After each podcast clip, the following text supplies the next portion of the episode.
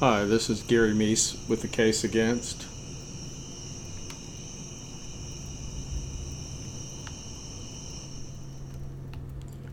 I thought I was going to be talking about the Misskelley, uh, Jesse Misskelley's alibi concerning the wrestling trip to Dyess, Arkansas, which is very, which is really quite long. It's a little bit complicated because there's so many people involved. And the bottom line is, is that the great doubt was cast upon the idea that this trip ever occurred in court thanks to documentation. Uh, it's somewhat irrelevant anyway, since Misskelley actually could have gone on the wrestling trip after participating in the murders. So it's really not a grand alibi his earlier alibi with the police officers, his earlier attempted alibi with police officers, if the police officer had said they'd seen Misskelley at the trailer park at 6:45 that evening, that would be a pretty good alibi. Uh, but they said they didn't see him, so it's essentially worthless as an alibi, at least as far as the jury was concerned, particularly considering the many contradictions of Misskelley's alibi witnesses.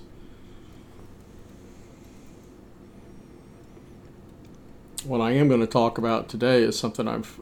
I'm, this is a bit of a repeat. I've gone over this before, but I'm going to do it again because Bob Ruff is uh, harping on uh, Terry Hobbs and David Jacoby, and apparently he's going to have David Jacoby on uh, in recorded interviews over the next two weeks, which means we're going to be treated to four hours of David David Jacoby. I'll be interested in seeing what Jacoby has to say, but frankly, the guy's pretty damn squirrely to begin with. not trying to be offensive, but he just is, and it's also been, and he's got Ruff manipulating his narrative, which it's anybody who's watching watched what actually happened on the uh, Oxygen Network show can see uh, Ruff. He's the one who's setting the times, not Jacoby.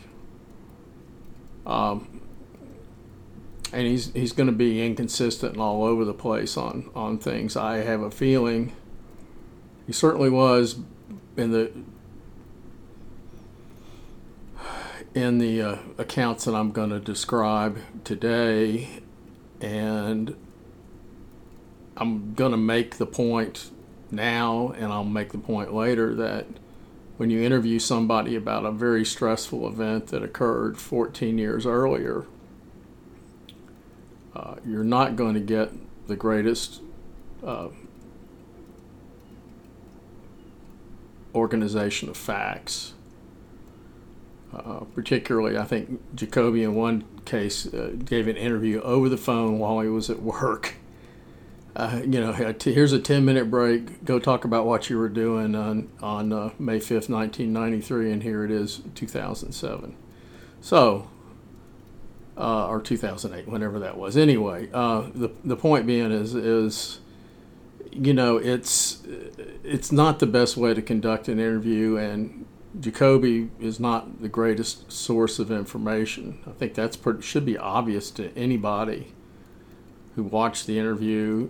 I think it's going to be more obvious when Ruff runs two hours of the guy.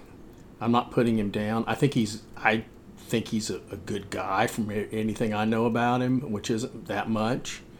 But I have no reason to think that he's ever done anything wrong. I'm with Ruff on this. I don't think he had anything to do with the crime. But he writes him off on the same sort of. Uh, there's very slim evidence that very, very, very, very slim evidence that Jacoby had anything to do with this, though they did manage to smear him in west of Memphis. They also managed to smear Terry Hobbs on on, evidence that's also ex- exceedingly weak, to say the least. And there's a lot of hypocrisy going on here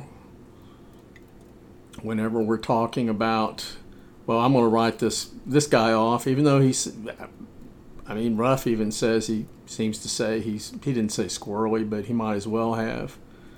He was very nervous, and it was hard to hard to get him settled down. Um, to the point that they had technical problems, even getting a, a usable interview from the guy. Um, but for for just purely arbitrary reasons, he's going to give him a pass, but he's not going to give Terry Hobbs a pass. Okay, be that way. I, you know, if you believe, if you believe that the only answer to this to this case that's going to satisfy everybody forever and ever are the DNA tests that you're trying to get from Ellington that, that are never going to happen. So uh, this whole so-called season is going to be an exercise in futility. But if that's the only thing you've got is a DNA test that's never going to happen, you really have nothing. And not only that, you have a nothing that is old hat. There's no new original investigation going on here at all. It's the same. I mean, the idea that there's this ar- uh, army of uh, justice warriors out there investigating this case and coming up with new facts is patently ridiculous. It's just, it's not happening. It's not going to happen. I don't know that it's happened in his other cases because I don't follow him. I have no reason to listen to him other than the West Memphis Three. I'm aware that he has a history of being coming up with off the wall conclusions about things but uh, I could have told you that just from listening to the way he's handled this particular case. Um,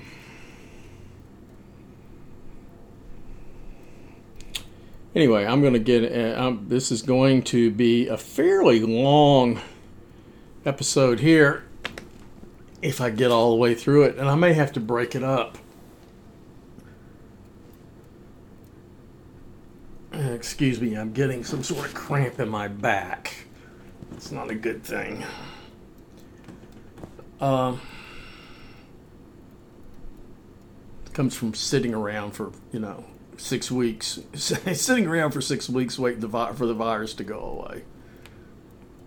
I've actually gotten out, and I hope you're doing the same as if you can, as getting out and getting some exercise and doing some things. I have done that. I haven't just sat around.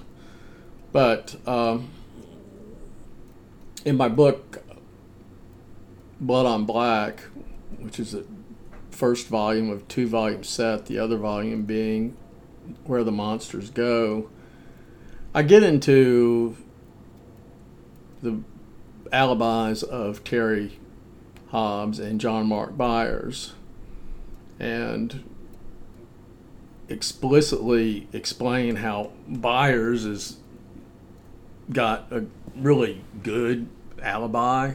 Not that he really needs one, but if he needed one, he's got a pretty, he's got a very good one.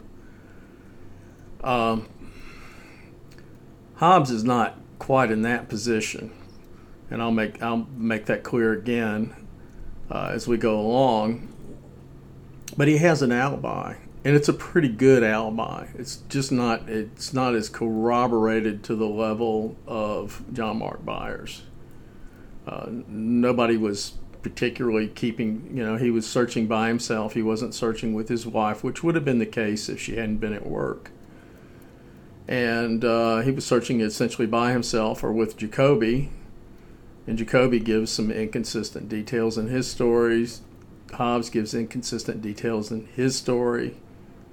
Uh, and if you want to write the whole thing off as well, they have so many inconsistent details that I, I, can't believe anything they say. Well, that's your privilege. I don't take that position. I take a more reasoned position that they're simply recalling as best they can what happened from uh, many years before. And uh, concerning Terry Hobbs, John Mark Byers had said he'd seen Hobbs over at the Moore House. More uh, actually, I, th- I, think they were at he, the buyer's house. I mean, the Byers house, which is across the street from the Moore House. But he'd seen him around eight or eight thirty that evening, and he saw him again at 1, 1.30 in the morning with the Jacoby, as well as the first light of day. Dana Moore, Michael Moore's mother. And let me mention again, this is the the murders were of Michael Moore, Christopher Byers, Stevie Branch. Nobody's ever forgotten. I haven't forgotten them. People who follow the case haven't forgotten them. Uh, it's what went on with them is hard to forget. Some days I would not like. I would. I find it difficult to think about. But I do think about this case every day, and I think about those boys every day. So many, many people have not forgotten the West the real West Memphis Three, which are those three little boys. Anyway, Dana Dana Moore was Michael Moore's mother, and she told uh, John Mark Byers that Hobbs had been searching around since 4:30 or 5, which corroborates Hobbs' statements about early contact with Dana. Uh, and Byers also describe Hobbs continuing his search after their encounter around 8:30 that evening. Uh, and in courtroom testimony, Melissa Byers named Hobbs as a searcher. So she was aware of it. There was no focus on Terry Hobbs. He, in many sense, he was kind of an invisible man. There were other other actors in this um, play that are even more invisible, like Steve Branch Sr., uh, which Ruff s- seems to know almost nothing about except that he exists. Uh, but Steve Branch was also involved in the search, and he didn't live that far away. I think he lived up in Osceola County at the time. He's been living in he's lived in Earl since then. I'm not sure where he's living now. Earl, Arkansas is in Crittenden County, uh, which is where the crime occurred. Uh, anyway, Melissa Byers also named Hobbs as a searcher. They didn't try; they weren't asking about specific times, but indicates that he was on the scene. He was actively searching. Uh, when Stevie Branch didn't come home at 4:30 as his mother had told him to, uh, Pam Hobbs, Terry's wife, uh, and Terry made a quick search by car starting around 4:50 before Terry dropped Pam off at work at Catfish Island. Uh, when Terry arrived to pick up Pam around, I've got here 9:25. It was earlier than that. He told her Stevie was still missing the police were called. Terry told her that the three boys were together. I think the 925 thing is one, one of the times that Terry had put out there, and the actual time is something like 913, something like that. Terry told her that the three boys were together and that Mark and Dana had called the police. So it, it's not as if Hobbs was under the impression that his son was not officially that his son was not that the police were not aware that his son was missing, and it was just some sort of cavalier cavalier disregard for uh, the boy's safety and well-being. The, the fact is, is he knew all three. They realized all three boys were together around eight o'clock that evening, eight, eight ten, eight fifteen somewhere around there when Re- Regina Regina Meeks showed up, and they, um, and so when Hobbs, Terry Hobbs makes his phone call, he's making an official report of Stevie being missing, but it's not as if the police hadn't already be alert, been alerted to that fact.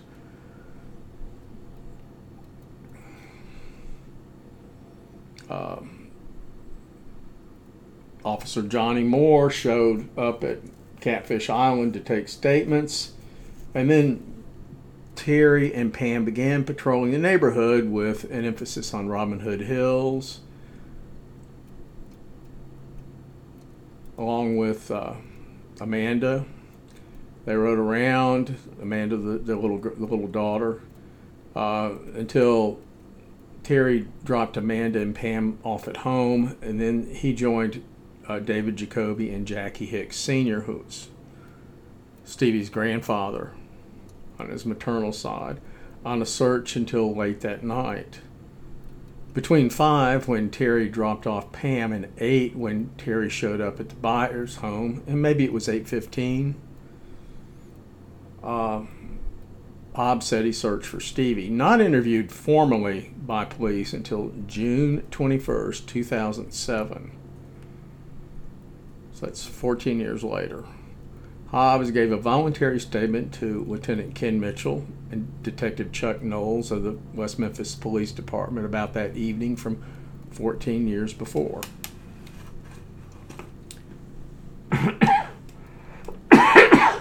now, in that interview, Hobbs said his typical workday involved running a ice cream sales route over a broad territory and that the day usually began about 5:30 a.m. He got home around usually got home around 3 or 3:30. Uh, and that was the case that day and found Pam and Amanda home but not Stevie. Michael had left with I mean Stevie had left with Michael who'd been over at their house. All three boys were over at the Hobbs house that afternoon. Um, and Hobbs probably got home later than that there's an indica- uh, Pam describes him getting home later, and uh, they wouldn't have had a lot of time to get home from school, uh, make these arrangements to um, to go out and play.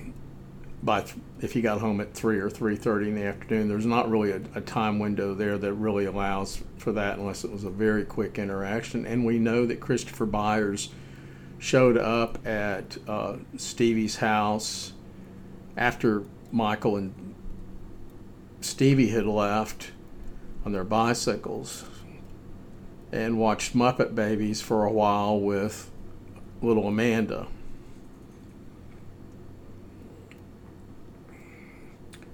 Um, Hobbs did recall walking out along the driveway to see if he could spot the boys anywhere.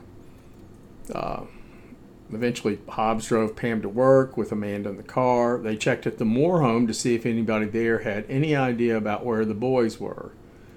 He was told they were riding bicycles.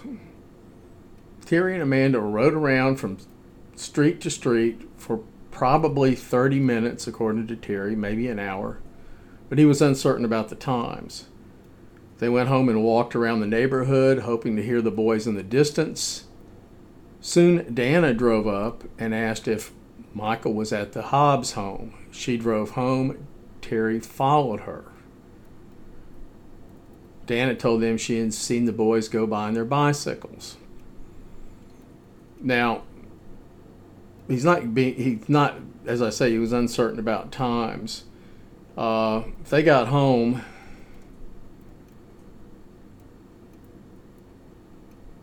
They checked at the Moore home.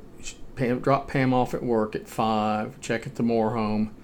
What is that? Another ten or I mean, we're already pushing toward five thirty with just those two things.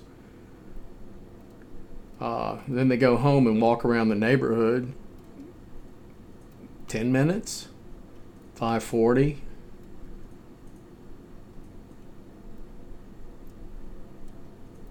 And then Dana drove up and asked if Michael was at the Hobbs house.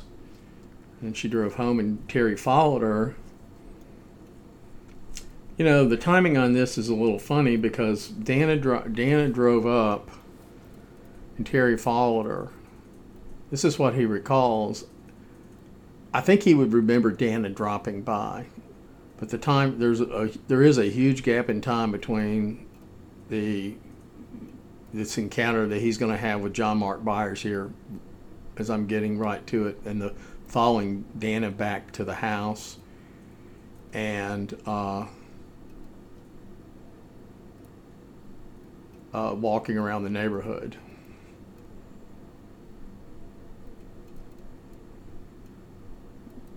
Bond told them she had seen the boys go by on their bicycles at the Moore home, Hobbs encountered a big, bully looking dude, Mark Byers, for the first time. That's when they figured out that Christopher, Stevie, and Michael were together, and this was sometime after after eight. Hobbs discussed calling the police and assumed Dana would make the call. Hobbs said he drove around with Amanda before dropping her off with the Jacobys, and David Jacoby agreed to help in the search. Okay, so that would have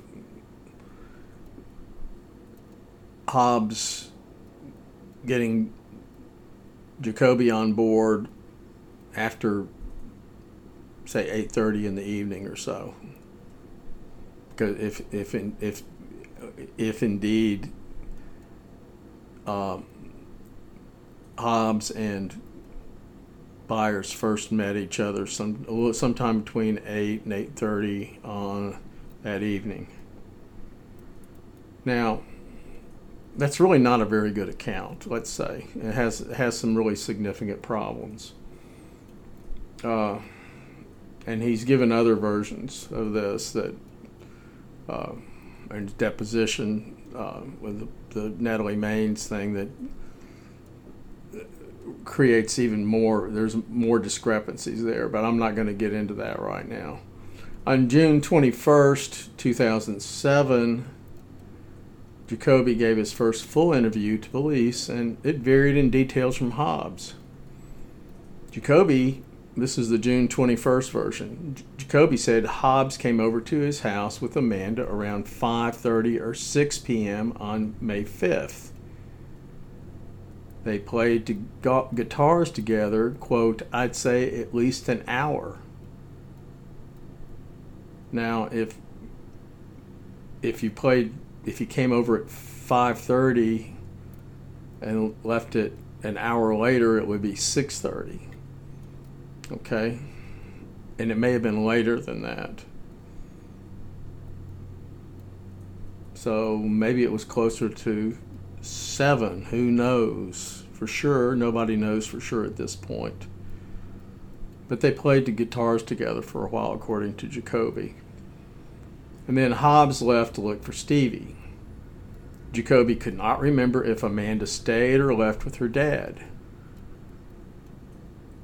Jacoby saw Terry, quote, a couple more times that night. Uh, at one point that night when he come back, uh, I think I went with him to look for the kid. Uh, we rode down the road towards, I think that's Barton Street, going out towards those apartment where that, what's that place? There's Robin Hood apartment, whatever they call it. I just I can't I'm just not really sure what I mean is uh, I know at one point one time me and him did go look then his wife had come by and she was hysterical we wound up walking through these woods with her dad and some people was out that neighborhood uh, i was out until like three o'clock that morning with them uh, not all every not all together everybody was kind of branching off as you can see the I didn't read that as well as I should have, but it was a very disjointed sort of statement. He said it was getting dark when he began looking, quote, really close to dark. Well, yeah, it was because when I first went out there, uh, we wasn't out there long, and I told him I had some flashlights, and I was thinking Terry brought me back home to get some flashlights, and we went back looking man, it's just so hard to remember how it went down. Now, I'm not saying that anything else he said wasn't true. I think he's true as far as he remembers, but the truest thing he says is, man, it's just so hard to remember how it went down. Jacoby remembered going into the woods, seeing footprints, bicycle tire prints in the ditch, and muddy footprints along the pipe. He remembered Byers, Hobbs, Jackie Hicks Sr., and others calling the boys by name. A police officer was part of the search.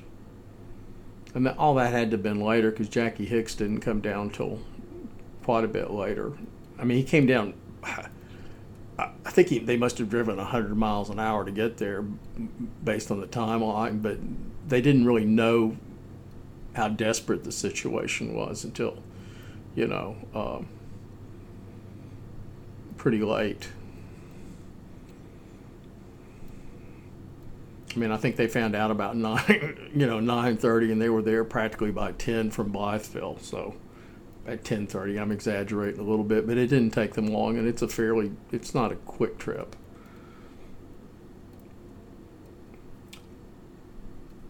Asked about Hobbs' demeanor, Jacoby stated, I just think of Terry as normal, low keyed, you know, every time I seen him. And best I can remember that night, you know, uh, that he came over, he was fine, you know. I mean, I didn't notice anything unusual.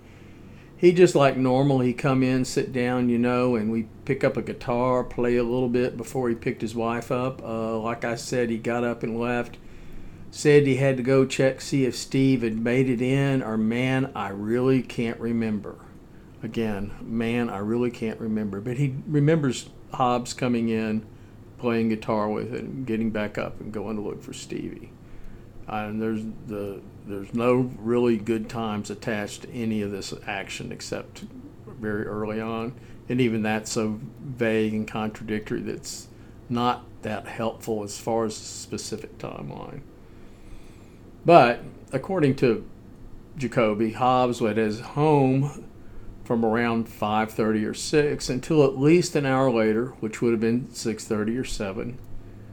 Uh, Jacoby did not recall going with Hobbs at that point, only later when it was getting dark.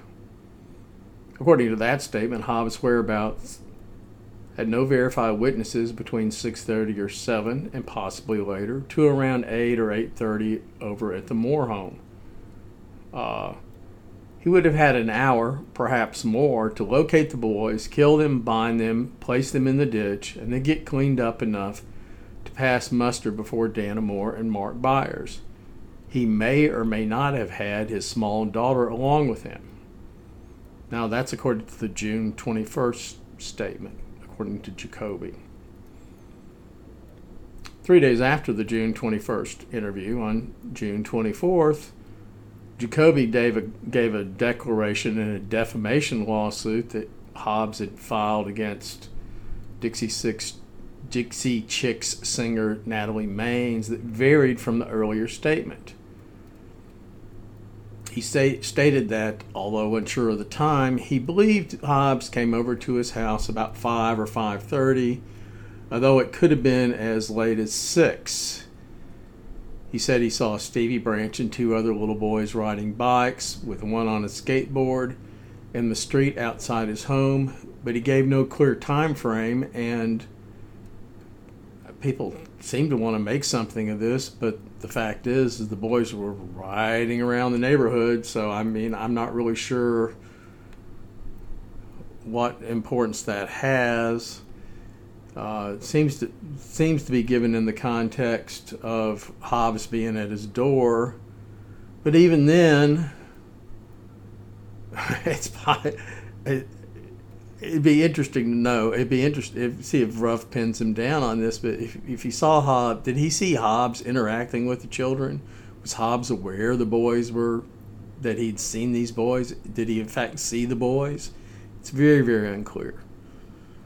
And if he did, it's sort of a so what if unless he unless Hobbs specifically says he's looking for the boys and the boys are right there. In which case, why wouldn't Jacoby just simply say, "Hey, you're looking for Stevie? There he is." So it's it's all quite confusing.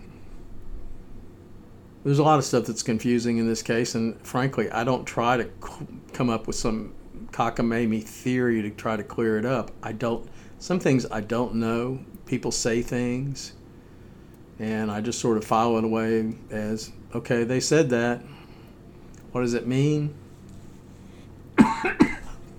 it's it's uncertain, and without better details, it's really hard to know. And they're often not just David Jacoby, but many of these people that they talk to are not able to come up with better stories than the stories they gave.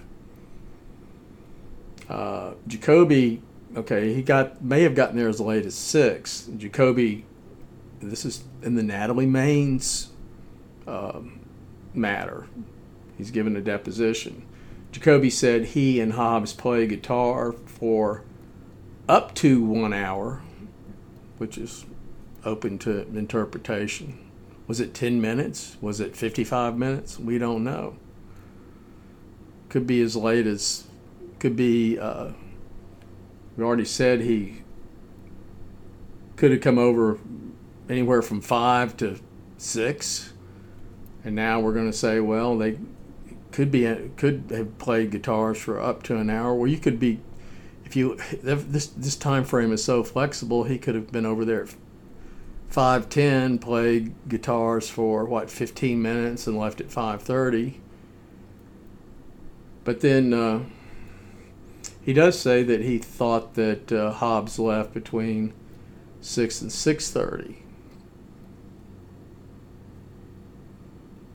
Uh, and Hobbs told him then, so that he does give us. Even then, it's it's very open time. If you do like Bob Ruff and say, "Oh well, it's six, so and then we don't have anybody else reporting him, which is not true, but as we'll see, but nobody else saw him until eight, and he had time to do all this. Well, he really didn't. We know the boys didn't even go into the woods till 6:30 or so. It's been very, very difficult for Hobbs to find the boys and do all this other stuff we're talking about. I'm not saying it's impossible, but it'd be very, very difficult to do and to pull this off. Uh, if indeed between 6:30 and 8 he was free and nobody he wasn't having any interactions with somebody, and he actually went out there and killed the boys for some bizarre reason. It you know it has it. Uh, I'm not, but I'm not saying that's impossible. However, what's not possible is to reconcile that story with what Jacoby says in this deposition. Uh, Hobbs told Jacoby he was leaving to check if Stevie had gotten home, that Stevie was expected home before dark. Jacoby was 90% sure Amanda remained with his wife and himself. Uh, Jacoby said Hobbs was gone for a while. He doesn't give a specific time. Uh, Terry returned to my house later he doesn't say when, and asked if Stevie had come by. When I said no, I volunteered to go out with Terry to ride with him to look for Stevie. Uh, Terry and I drove around the neighborhood for approximately 10 15 minutes looking for Stevie. We drove near some apartments. We did not stop at any houses or talk to anyone at this point. So Hobbs leaves. What? It's 6:30. Comes back after a while. What's after a while? 10, 15 minutes, 30 minutes. Then they, they spend 10, 15 minutes driving around, and there's some other interaction. That's 20 minutes. I mean, this is all very approximate. Could be five minutes could be 20 minutes, could be 25 minutes. But you know, if, if they drove around 10 or 15 minutes, they drove around for a while when Terry came back. We can say safely say that based on Jacoby's statement, they drove around for a while. It wasn't just a trip around the block. They they went far enough to drive by the apartments. Presumably, they were driving around some of those st- streets uh, the apartments, the Mayfair apartments. They weren't called Robin Hood Hills apartments, but up that way. It takes a while to do that. It takes a while for people to get in the car. It takes a while for them to interact as far as making plans and uh, Hobbs taking Jacoby back home, dropping him off, saying he's going to go out looking again. Might not take long, but it's going to take some time. And this is time when he supposedly was out. If you listen to somebody like Ruff, we're supposed to think he's maybe out there killing some boys. Um, anyway, back to Jacoby. Terry then dropped me off at my house and said he was going to check a few other places for Stevie. I believe Terry again left alone with Amanda staying at house at my house. Now, after a while, uh, here we go again. After a while, Terry came back to my house. I again went with Stevie to ride around and look for Stevie we drove two more times nearly the same route we had driven before. Okay. Two more times nearly the same route we had driven before. Well, if they drove around for 10 or 15 minutes and the first with Terry the first time and he comes back after a while, we don't really know how long that is, but we know that he may not have left until 6:30. He went out for a while, he came back. He spent 15, 10, 15, 20, 25 minutes with Jacoby. He goes out again, comes back. And then he says, We rode around two more times, nearly the same route we had driven before. Well, the same route they had driven before, they had driven around for, it taken them 10 or 15 minutes looking for Stevie. And they didn't talk to anybody. So let's presume if you have take a if you have a 10 minute route and you drive it around two two more times, they run around they rode around and then they run around two times more. Let's just say that he's not being really exact, and let's just say they did it twice as long. I mean, I, I would interpret that as being three times. But let's let's be very conservative with this with somebody who's not giving exact statements and say, okay, let's cut it down to this is a 10 minute trip and they did it twice. That's 20 minutes. They talked, and uh, according to Jacoby, they talked to children playing at the apartments, and a little girl told them some boys had been riding bikes in the woods. Okay, so little girl told them they were riding bikes in the woods. So this would be. Uh, oh, oh, well, they were they talked to children playing at the apartment. So talking to children takes up more time. So we're really talking about a 25 minute trip in here, in this time frame where Hobbs is supposedly off killing these children. Uh, Terry again dropped me off because it was getting dark and I was going to change clothes and get flashlights and to search further. I do not know where Terry went, but I expected him to come back to get me. I believe he took Amanda with him. I changed clothes, but Terry never showed back up. Okay, so it was getting dark, what about 8 8:45 that night.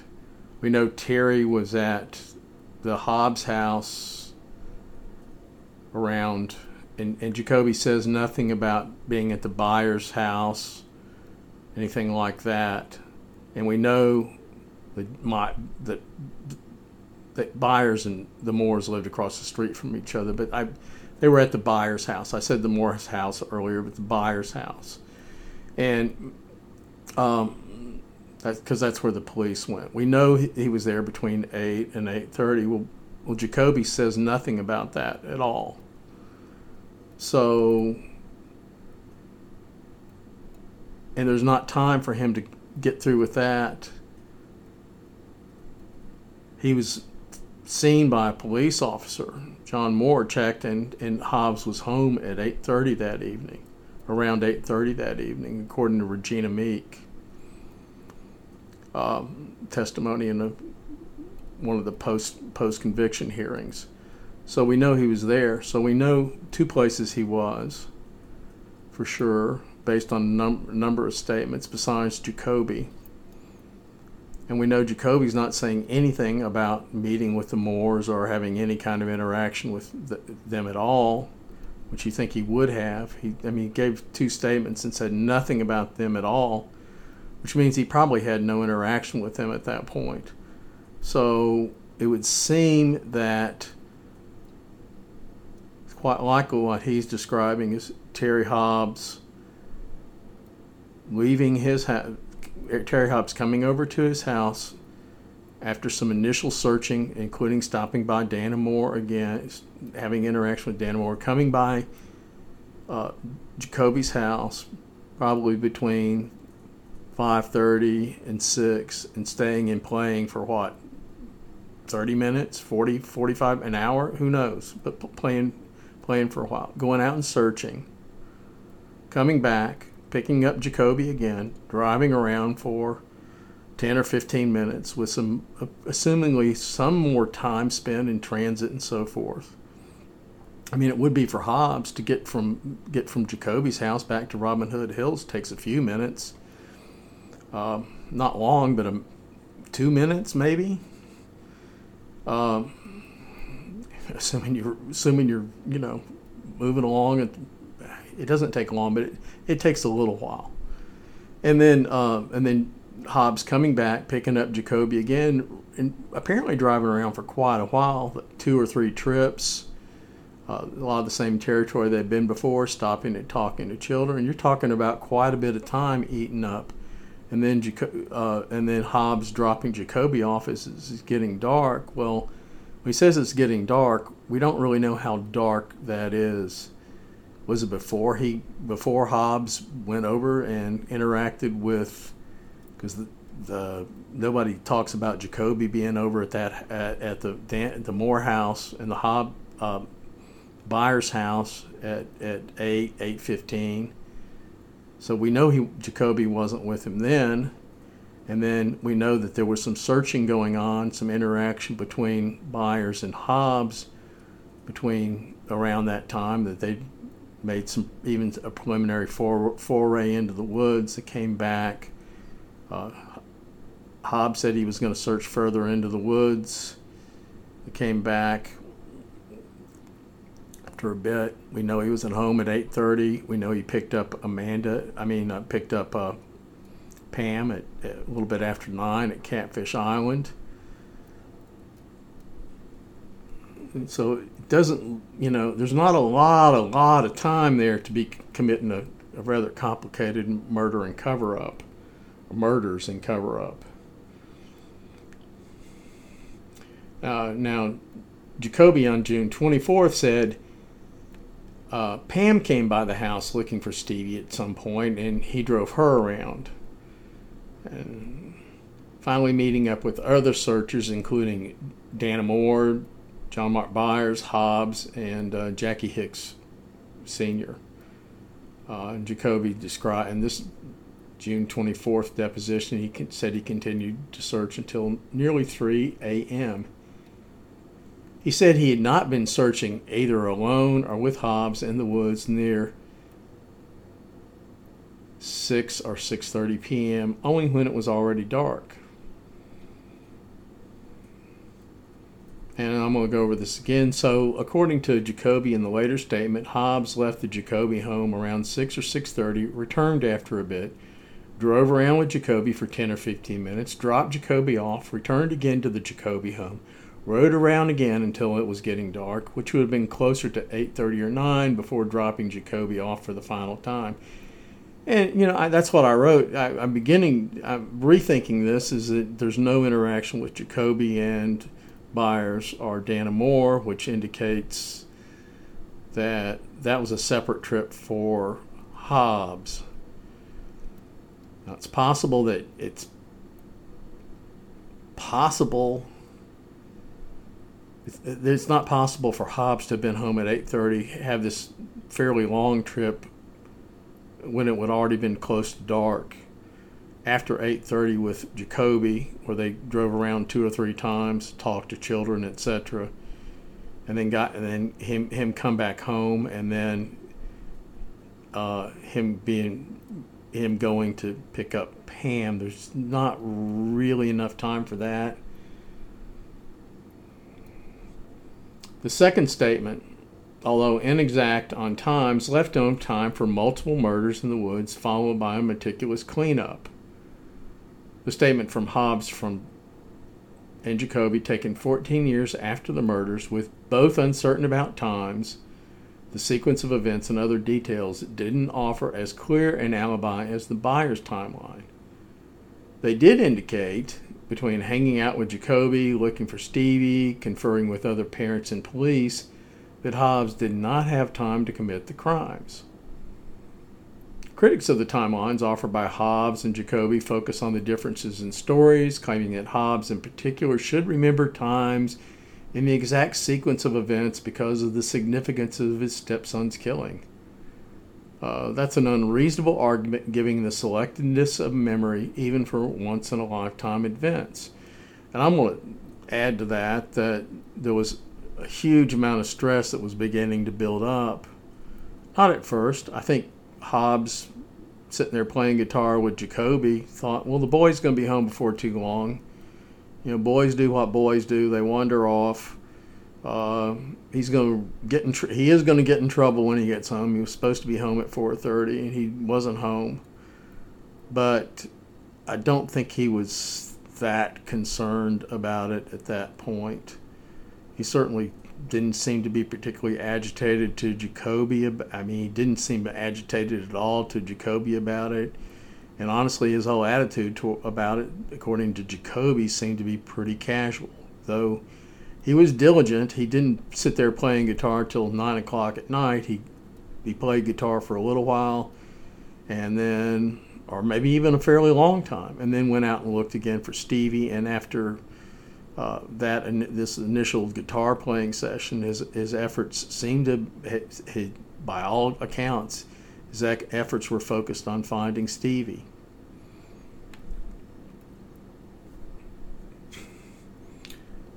My point being with all this is that it's that's very very stressful, and it was getting more stressful. And the more stress you have, the worse your memory is. And then the, the, let's not forget the subsequent events. The thing, the discovery the next day of the, their, his his uh, stepson's body, and uh, his his wife's grief, and her level of grief, which was enormous,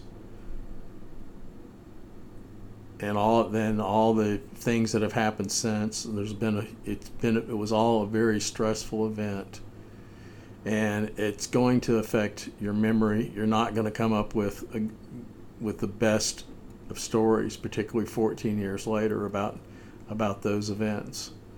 What you hope for is some dispassionate people who are observing who can give a better account. And Jacoby would seem to be that person, but he's he's extremely nervous, and he's as I think we've illustrated, he's inexact and inconsistent. And I will cede the point to anybody that Hobbs has less of an out. As I made the point here, this is probably the third time I'm making this point, but Hobbs uh, has less of an alibi than John Mark Byers. By the way, the fact that Byers had this really good alibi didn't stop uh, Everett for writing a whole book, smearing the guy.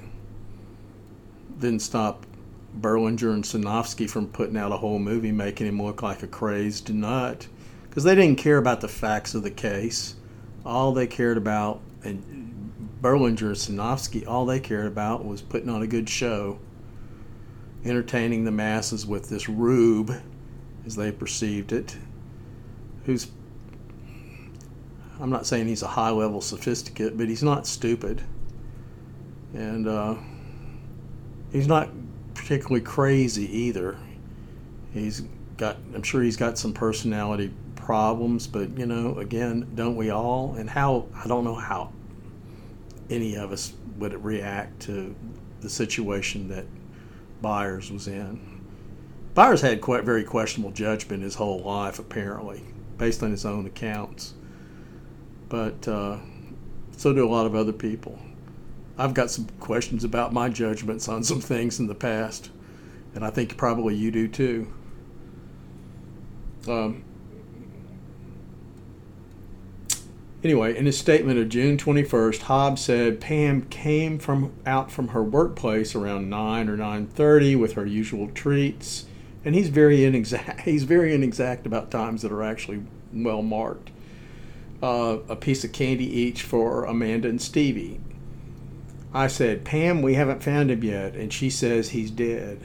I said, Pam, don't say that. Don't even think that. I was getting nervous a little bit before I could come up because it was starting to get dark. Hobbs could not remember, it was after nine, it was almost certainly dark at that point. Hobbs could not remember if they first went home or began searching in Robin Hood Hills he had not been aware of the woods until neighbors described seeing the boys entering there He said it looked like, quote, the jungle. I couldn't see eight year old boys hanging around, unquote. He said he entered the woods with Officer Meek, exiting quickly because Robin Hood was hot, muggy, and full of mosquitoes. And he said he'd gone into the woods earlier, around six or six thirty, with Jacoby, and that did not agree with either his own statements or with Jacoby's earlier statements. And this is one thing that a lot of lot of the uh, uh, Hobbs haters focus on is this statement here that he went into the woods around six or six thirty, and he wasn't sure how long he'd been in the woods then. Uh, Hobbs said, "I don't know, cause we would drive around looking and then go down the service road looking and stuff in there and walk out in there from both sides." Hobbs said he followed leads about possible sightings, and Hobbs said he saw Mark and Melissa Byers riding around. Hobbs was unclear about times on most of the night. So he just wasn't sure how long he'd been in the woods then. Uh, they said he'd gone in with Jacoby. Was he remembering going in later that evening? It's it's just hard to know if he went in at six or six thirty, the only way that makes any sense eh, with Jacoby, uh, you would have to think, well, well, yeah, they went in there and they just does it make any sense for Jacoby to go in the woods with Hobbs and then they participate in this triple killing and then leave and then come up with this this this come up with uh, a story for one thing, nobody, it's not an alibi that anybody was checking out at the time. They weren't suspects. Then 14 years later, they don't have a solid alibi.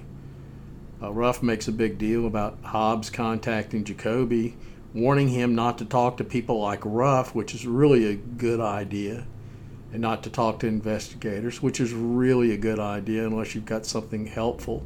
Because the investigators were not in there trying to resolve who the who actually killed uh, the boys, because we know who killed the boys Damien Echols, Jason Baldwin, and Jessie Misskelley Jr.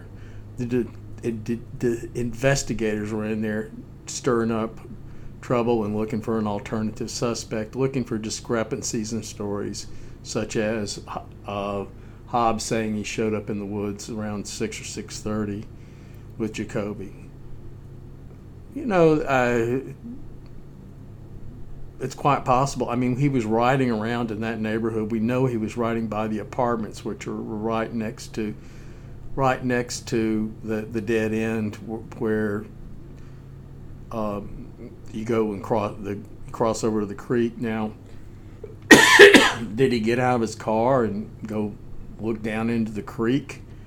We don't even really. When he says he goes into the woods, we're not. We don't know that he that would he cross that pipeline and go across? He doesn't, according to him, he doesn't see eight year old boys going in there. Um, and it does raise the question, doesn't it? Of why would he cross a pipeline and go in there on just the off chance the boys would be on the other side? Uh, retrospect, it would have been a good thing that he had if he caught, if he'd somehow been able to find them and stop what happened. But if, if indeed that was the case at six or six thirty, the boys weren't even in the woods at six. They were barely in the woods at six thirty.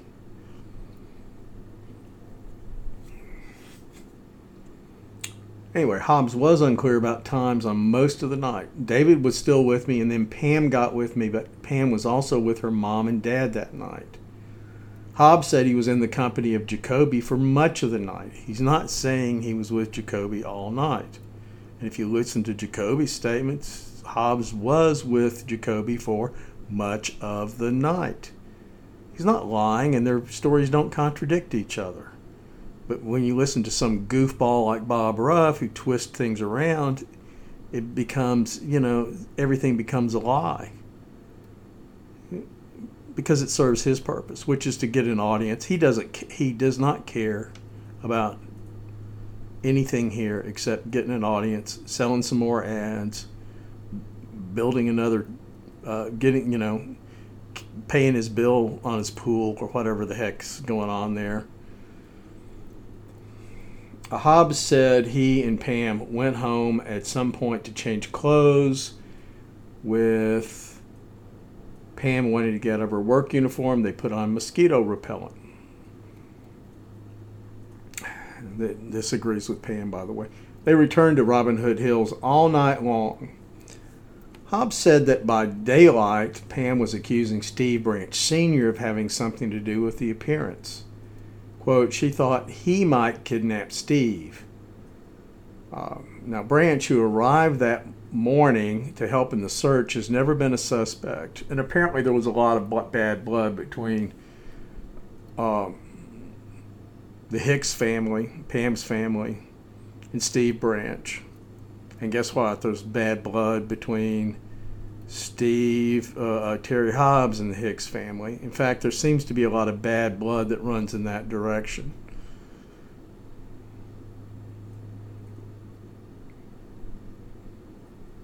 Uh, Hobbs recalled seeing a black bum walking down 7th Street near Catfish Island quote, and he's wet and terrible looking, but he walks all on the railroad tracks and starts going west. Hobbs re- particularly remembered the bum because he's coming from that area.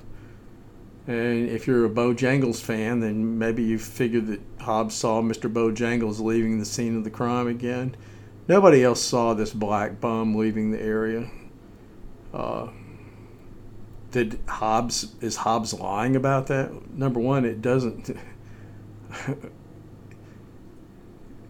I don't, you know. It's not as if he believes the black bum killed the boys. He he has always stated that the three men convicted killed the boys. He's not trying to throw suspicion on anybody else. It's just one of those things that he says he remembers. And maybe he actually saw a, a black guy, a black bum leaving the area there were some black bums hanging around West Memphis. If you don't believe me, go to West Memphis and drive around for a little bit.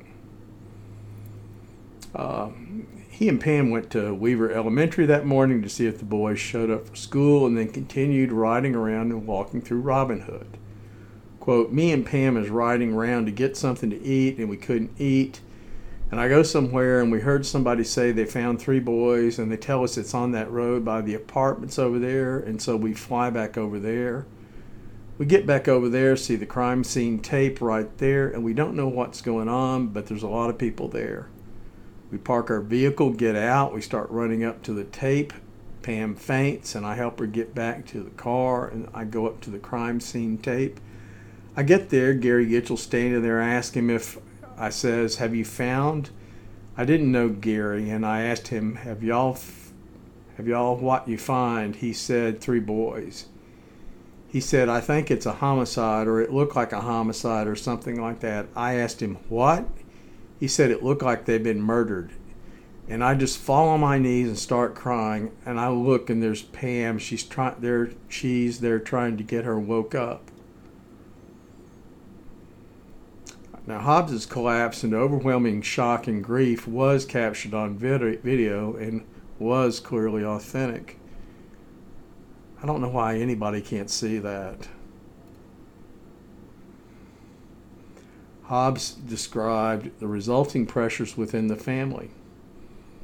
After this happened, for some reason, Pam and some of her family turn around start telling people Terry Hobbs killed them kids. I don't know why they done this.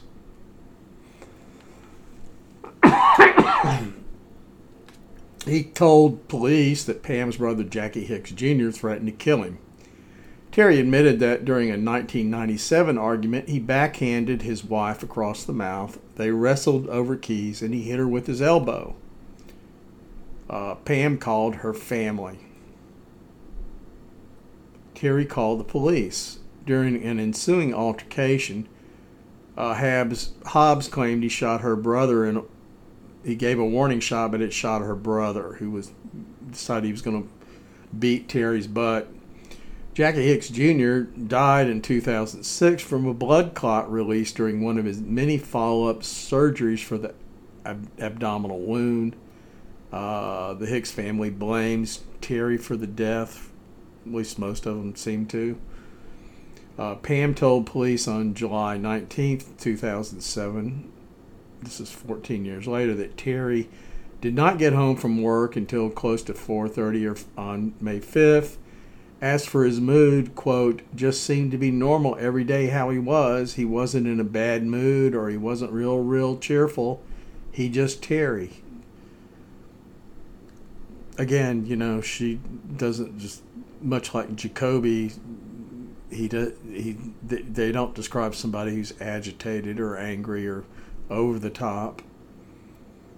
And she says seemed to be normal every day how he was it doesn't describe somebody who's routinely emotionally agitated.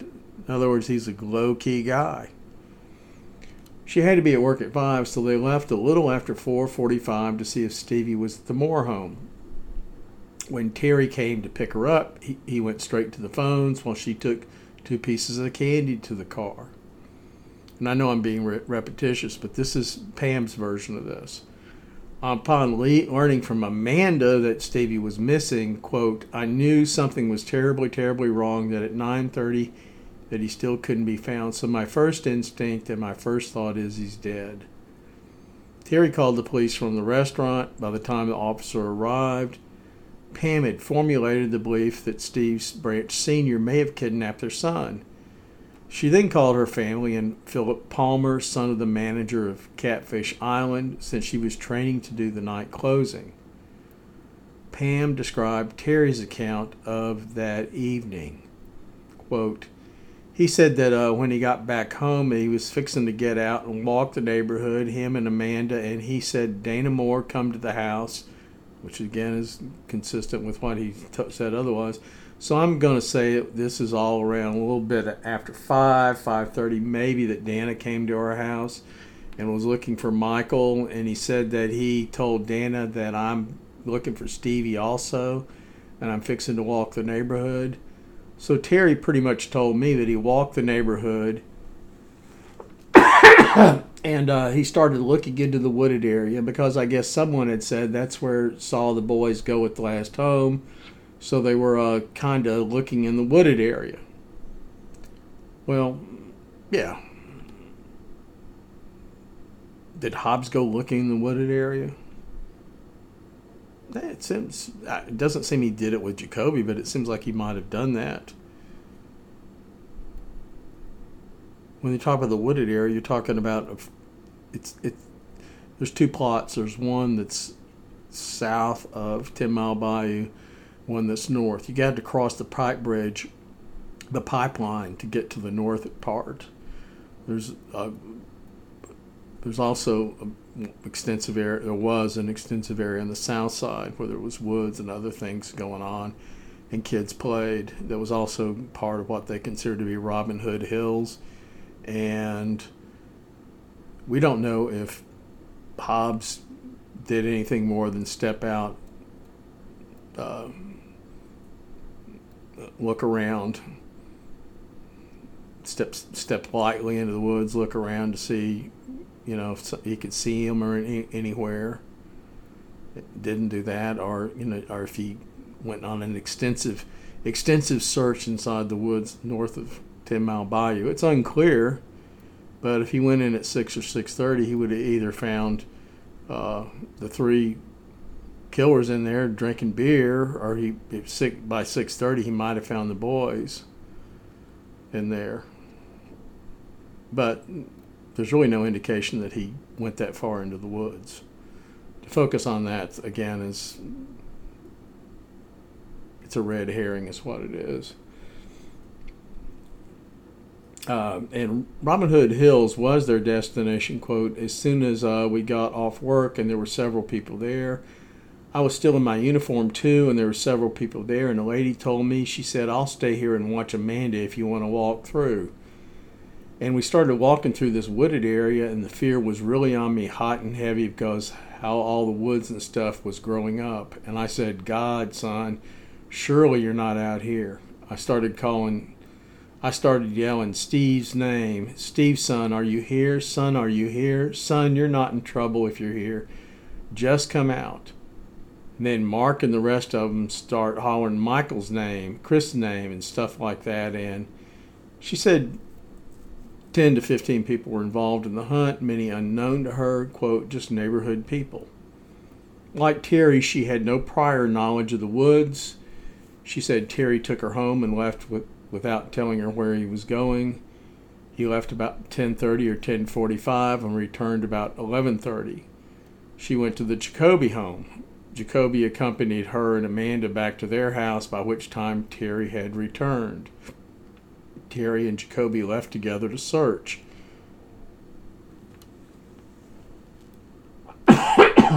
Terry returned again and left with Jacoby and Hicks to search again. Her account of the rest of the evening and the events of the next day was largely in accord with Terry's. She said she was extremely angry with Terry for five or six years for not notifying her sooner about Stevie being missing. Much of the material in her 2007 statement was repeated in declarations on May 20th, 2009, in the Hobbs versus Natalie Maines Pasdar libel suit. Pam has stated that she believes it was possible Terry was involved in the murders, but much of her belief appears based on personal grievances with her ex husband. She has doubts and questions Generally, she has fallen short of outright accusing Terry. Pam has focused over the years on a pocket knife she found in uh, Terry's possession that she said was Stevie's, and she's convinced that Stevie would have had him on, had it on him that day, and there was no possible way that that knife could have ended up in Terry's hands when Stevie had it that day. Uh, she can't put her get her mind around how that could possibly happen. For almost anybody else, the explanation's pretty simple, and Terry Terry Hobbs says he just took the knife away from the boy. To me, that's the thing that makes the most sense. Stevie didn't have that knife that day. She has no proof that he he had that knife that day eight year old boys used to be able to carry knives back in the good old days. Uh, sometimes they got in trouble with them. I got into some trouble with a knife. I had mine taken away when I was probably a little older than that. When I started cutting on some trees and things I wasn't supposed to be cutting on. But, um, you know, she, my father wasn't Terry Hobbs either, but my father was a well, I was, I was, my father was a very good guy. I'm not going to say anything about Terry Hobbs, bad about Terry Hobbs. Uh, but um, the point being is that that's, that is the even thinner. That's the thinnest of reasons to be suspecting Terry Hobbs is this pocket knife business. But, you know, despite her quotes, doubts and questions, uh, she generally has fallen short of outright accusing Terry. She's just sort of floating it out there. Um, maybe he, maybe there's something there she doesn't know about. Maybe she, you know, it's it's prolongs the agony. It really makes things worse for her. I would suggest that things were better for her when she knew who the she actually knew who the killers were and could make peace with that. I don't know how she would make peace with subsequent events if she actually accepted that again after she's hugged them for public consumption on a number of occasions. But that's really her problem. I, I sympathize a great deal with her without fully understanding how she feels.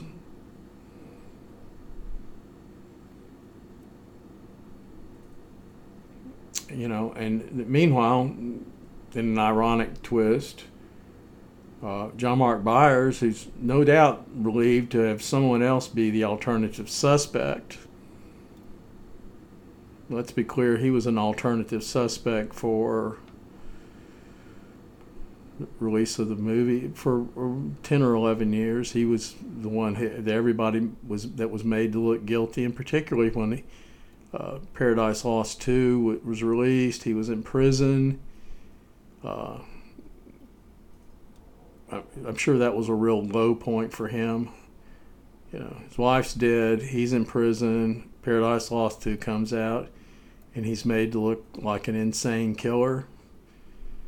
Uh, I think I would be really happy if the fingers were pointing to somebody else, particularly when it involves the death of my son. But Byers, uh, who really hated the fact that he was had fingers pointed to him on the base the flimsiest of evidence has had no problems with loudly proclaiming that the real killer is Terry Hobbs. With all due respect, Mr. Byers, you're simply wrong about that. And you know, on some level you know it. I don't what John Douglas did a number on Pam Hobbs and John Douglas did a number on John Mark Byers and somehow did his FBI magic and convinced them that uh, the, the based on faulty information. We can show where John Douglas simply doesn't under doesn't didn't bother even checking out to see what the record of violence was for these three killers because he says they don't have any. Well, they do. It's easily verified. He didn't bother doing his homework on this, but he was happy to pick up the check for it. And that's the bottom line. We have people who have money invested, money and uh, social standing invested in this. Berlinger, Sinofsky's dead. John, John Douglas, Mara Leveritt. Uh, if you want to look at vultures in the case, Bob Ruff. Look at look to those people. Anyway, thank you. Stay well. I went to the grocery store today for the first time in three weeks and got tired. I liked Instacart in some ways, but it was because I had some things I really wanted and I couldn't quite get them to get it right. Two, up, one of them was really great, and the other two deliveries I had were just sort of, yeah, it was a lot of trouble for what it was. Should have been a lot simpler. It still wasn't bad, but I decided I would go myself. Wore a face mask, wore gloves kept six feet away, and I won't go back again for another couple of weeks. And any coughing you hear is just irritable throat. That's all it is. Anyway, I'm going to sign off. This has been a long episode. Uh, much to, it's actually given me much to think about. I wish the Hobbs timeline were clearer than it is, but it's not. However, it's pretty clear if you look at all the interactions he had with Dana Moore, with David Jacoby, with John Mark Byers, with Regina Meek, with uh, John Moore, that he didn't have time to commit these murders. And he didn't have a motive there's no good reason why he would do this. And not that there was any good reason for anybody to do it. While there was a grand reason, Damien Echols explained what his grand reasons were. He mentioned Satanism, he mentioned thrill kill, and strangely enough, he mentioned revenge. And I to go beyond that, I, I don't think he was. I'm not sure that he was lying, but I'm not really sure exactly what the motive, what was the impetus for that revenge aspect of it. If indeed he was, or he simply may have been throwing the police a curveball. He was playing his little trickster game. Anyway, that's enough for me. I talked too long. Thanks again.